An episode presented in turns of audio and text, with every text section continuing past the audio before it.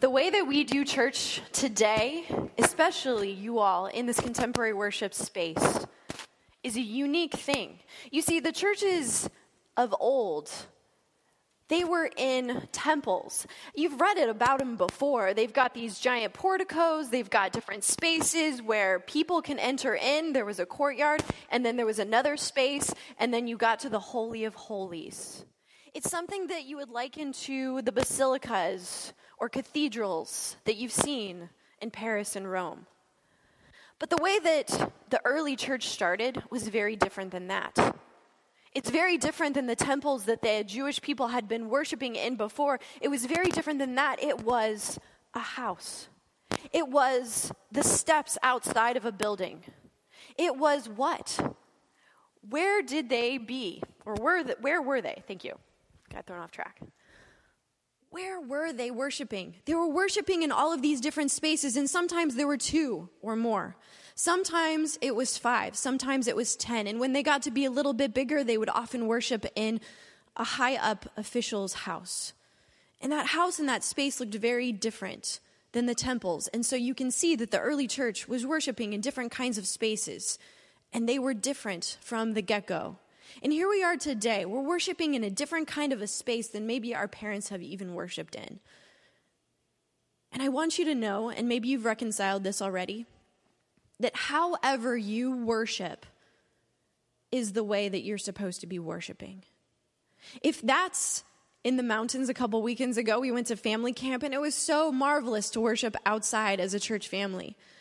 If that's in these seats, or some of you flip back and forth between the traditional worship service, the way that you worship is the way that you worship. And that is how it is to be. And we are to get to the uniqueness of who we are because that's where God is calling us to be. And so the church in Galatia, now I've been a couple of places in the Mediterranean world. And so there were these churches that Paul, the apostle, wrote the letters to. Now, see if you can follow me here. He wrote Galatians to the people of Galatia. He wrote Colossians to the people of Colossae. He wrote Ephesians to the people of Ephesus. He wrote Corinthians to the people of Corinth. And there were various churches in all of these places, but Paul, in his vast missionary journeys, he spent decades doing this. And he would go to these places and see where the people were gathering and say, That's where God is. And so meet there. Meet there so that you can be where God is. God will meet you where you are. And these spaces and places looked different. And eons went on, and people built buildings so that we could have fancy microphones, so that we could preach the word of God.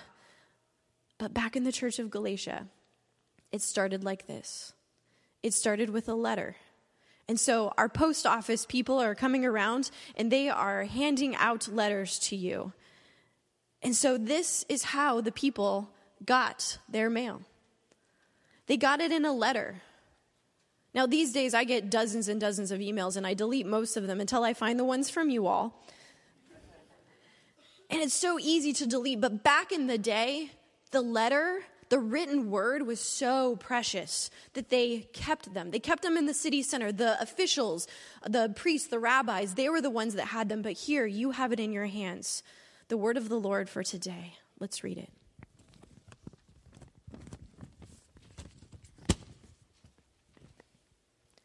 Dear Galatians, Paul, an apostle, sent neither by human commission nor by human authorities, but through Jesus Christ and God the Father, who raised him from the dead, and all the members of God's family who are with me, to the churches of Galatia. Grace and peace to you from God our Father and the Lord Jesus Christ, who gave himself for our sins to set us free from the present evil age, according to the will of our God and Father to whom be the glory forever and ever. Amen. Paul goes on to say, I am astonished that you are so quickly deserting the one who called you into the grace of Christ and are turning to a different gospel. Not that there is another gospel, but there are some who are confusing you and want to pervert you to a different gospel of Christ. But even if we or an angel from heaven should proclaim to you a gospel contrary to what we proclaim to you, let that one be accursed. as we have said before, and so I now repeat if anyone proclaims to you a gospel contrary to what you received, let that one be accursed. I am now, I am not seeking human approval or God's approval. Or am I trying to please people? If I were still pleasing people, I wouldn't be a servant of Christ.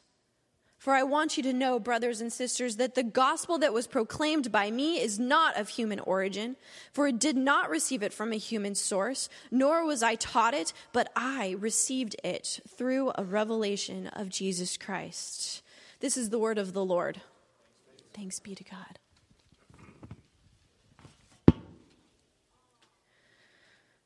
Let's pray as we let that resonate in our hearts and minds. O oh Lord, as we have heard your word, let it be present to us.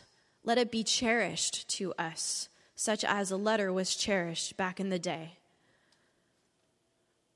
Let the words of my mouth and the meditations of my heart be acceptable to you, O Lord, our strength and our Redeemer. Amen. Back in the day, it was letters, and they were so important the time of ravens bringing notes to people that ended in the era of the Game of Thrones. And so letters was the way that what people got everything. And I want to debunk something for you because this letter was for them, yes, but it's also for us. Paul knew I think, that he was writing to the future church of Galatia, but he didn't necessarily know that the church of Galatia would pass on and on and on and be here for you sitting in this chair.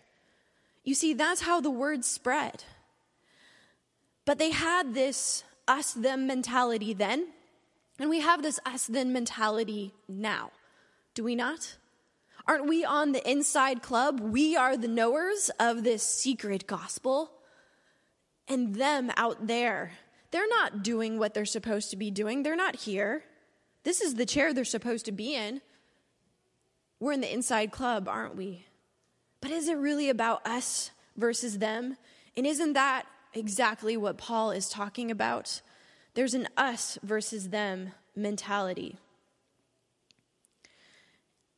In the scripture, you read at verse 6, and it says, free that's my favorite word. If you don't listen to anything else I say, I want you to know that the gospel is free. And so here it is. I'm laying it out to you. So there was this church in Galatia that Paul had gotten to. And he said to the churches there, This is how you build yourselves. Paul was into people building. Gather together have great time of worship. Listen to the word of the Lord, the various things that they had written down, the oral tradition that was passed on to them. And then the churches grew. They had a wonderful children's ministry and had a food distribution center that would marvel hours. Just kidding. The churches in Galatia were started, they were beautiful. And Paul had one thing to say to them. He said, The gospel is that God's grace is free. God's love is free to you.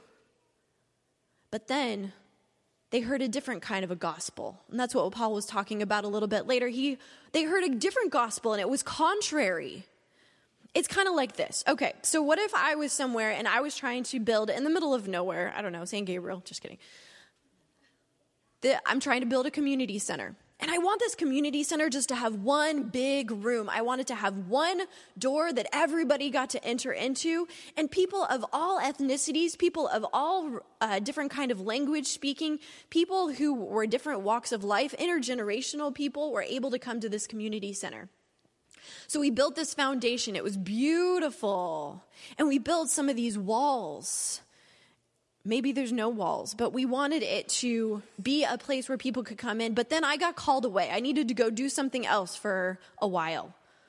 And other people said, huh, that looks like a great plot of land. Let's look at the plans. Oh no, these plans aren't going to go all that well. What this building really should be is a building with two different entrances so that different types of people can come into them. It's going to be a building with multiple rooms so that we can separate people. Maybe we won't even let certain people inside. And so I myself come back to this room and I go, this isn't this isn't the dream. This isn't what is supposed to be in this room. Here I was trying to include everyone, not have exclusivity, and here you are excluding people. You're pushing people aside, you're creating divides within people. And that's what Paul said. This gospel is for everyone. This gospel of love is for everyone. And the Judaizers, that were, that's what they were called at the time, and you can unpack that word in your head. Yes, they were Jewish people who turned Christian. And so they said that you needed to follow Jewish laws in order to be Christian. I mean, that seems logical that you would be Jewish before you were Christian. But that's not what God said to do. Jesus, when he was coming to people, ripped away all of those 600 laws that are in the Jewish Old Testament. No longer did you have to be circumcised before you became a Christian. No longer did you have to uphold all of the rules and regulations like Sabbath in order to be Christian.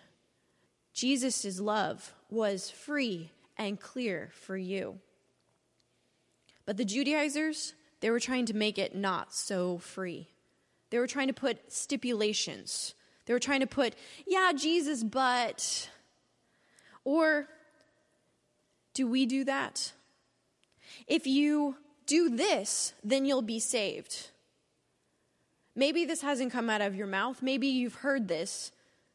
Maybe this is something that's been in someone's heart and you've wrestled with it. Clean up your act or cover your body, and then you can come to Jesus. Stop abusing that substance, and then you can come to Jesus. Believe in these things first, and then you can walk into our church. Make sure you agree with these things before you come. Set aside money for this or that. That's where your priority should be before you're a Christian. Hate everyone who does that before you're a Christian. Answer these questions correctly before you stand in front of those who are Christian. But hear this it is by grace and faith alone that you are saved. It is by grace and faith alone that you are saved. And that is the true message of Jesus Christ. But history hasn't been so kind. We've gotten it muddled. From the church in Galatia all the way through. You remember Galileo? That era and time, they said that you needed to be Christian. And there was the gospel of Jesus Christ, and the gospel of the world is flat. And if you didn't believe that the world was flat, then you were not a Christian. In the mid 1800s, missionaries went throughout Africa and said, You believe in the gospel of Jesus Christ, but you also need to be Western in your clothing, your behavior, and your reading of the gospel and hymn singing. The gospel and. And the 1950s is a little bit closer to us. And you needed to be Christian, and the gospel became Jesus Christ and being anti communist. Soon thereafter, it was anti abortion. And today we wrestle with things like the LGBT community, fighting terrorism, an ethnic rivalry. You need to be Christian and is not written anywhere in the Bible. Is our message, the good news of the gospel, is that you are welcomed into God's family if you dot, dot, dot? Or is it you are welcomed into God's family, period? We are not just equipped to look at somebody's life and dictate who is acting Christian or not. There's no end to the things that believers think that are sin. Playing cards, movies, secular music, pants on women. What? it seems silly, but we do. We draw these lines. And it's a challenge. It was a challenge for the people of Galatia, it was a challenge throughout history, and it's a challenge for us sitting in these pews. And it might not be a challenge for you, but is it a challenge for someone in your family or someone that you know? You're that light to them. Now, obviously, we must all practice discernment and wisdom, but the gospel incorrectly applied does not create bondage, but it creates freedom.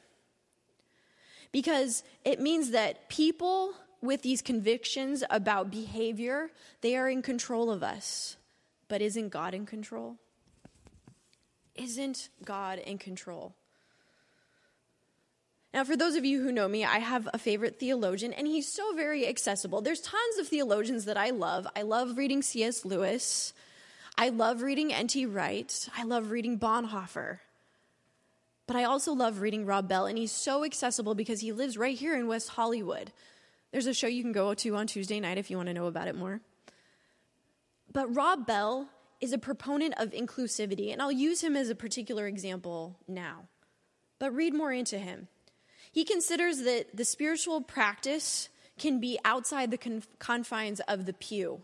It can be elsewhere. And that's where we came from, right? The people of Galatia weren't worshiping in pews with a rigid set of who can be sitting in these pews or not. And so Rob Bell, who was a megachurch pastor, decided to leave that all behind, and his church is now the United States, the world.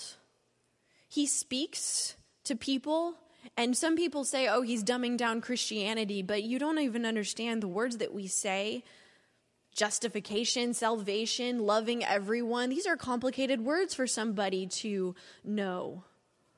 It's Christianese. And so he's trying to break down those walls. He's trying to make a big room so that everybody can come into them. He's trying to make sure that people don't feel excluded and that this gospel message can be for you. He says, no matter how accessible you make, it seems to be co opted by somebody. And so here is where we tell our stories.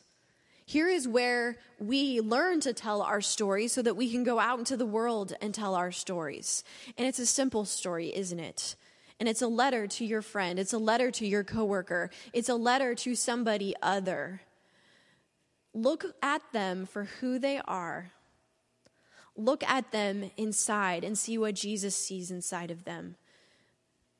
And I nudge you, I urge you, I push you to walk to the other side of the line and not just think, oh, those types of people might be great at San Marino Community Church. Those people might be great at a church. But walk across that line. Tell them the gospel of Christ because that's what Jesus did. Jesus walked to the well in the middle of the day to meet the Samaritan woman who was other. And, she, and he told her the gospel, period. Jesus walked into the tax collector's home and told them the gospel, period. Jesus walked to the centurion and told him the gospel, period. There's dozens of stories in the scriptures of what Jesus did, and none of them include Jesus told them, You have to do all of these different things before you can come to me and put up barriers. He didn't. And I'll leave you with this one of my favorite quotes by Hugh Lowell. Every time you use religion to draw a line to keep people out, Jesus is with the other people on the other side of the line. Would you pray with me? O Lord our God, we come to you such humble servants, but we come to you as people. We come to you as people who want to know you and serve you and be authentic to you. And so, as we hear the depth of those who are other, that they yearn to know you, yearn to know something that they can't even articulate, let it be that we don't provide any barriers let it be that we don't stand in the way of you. Let it be us preaching the gospel, period. Amen and amen.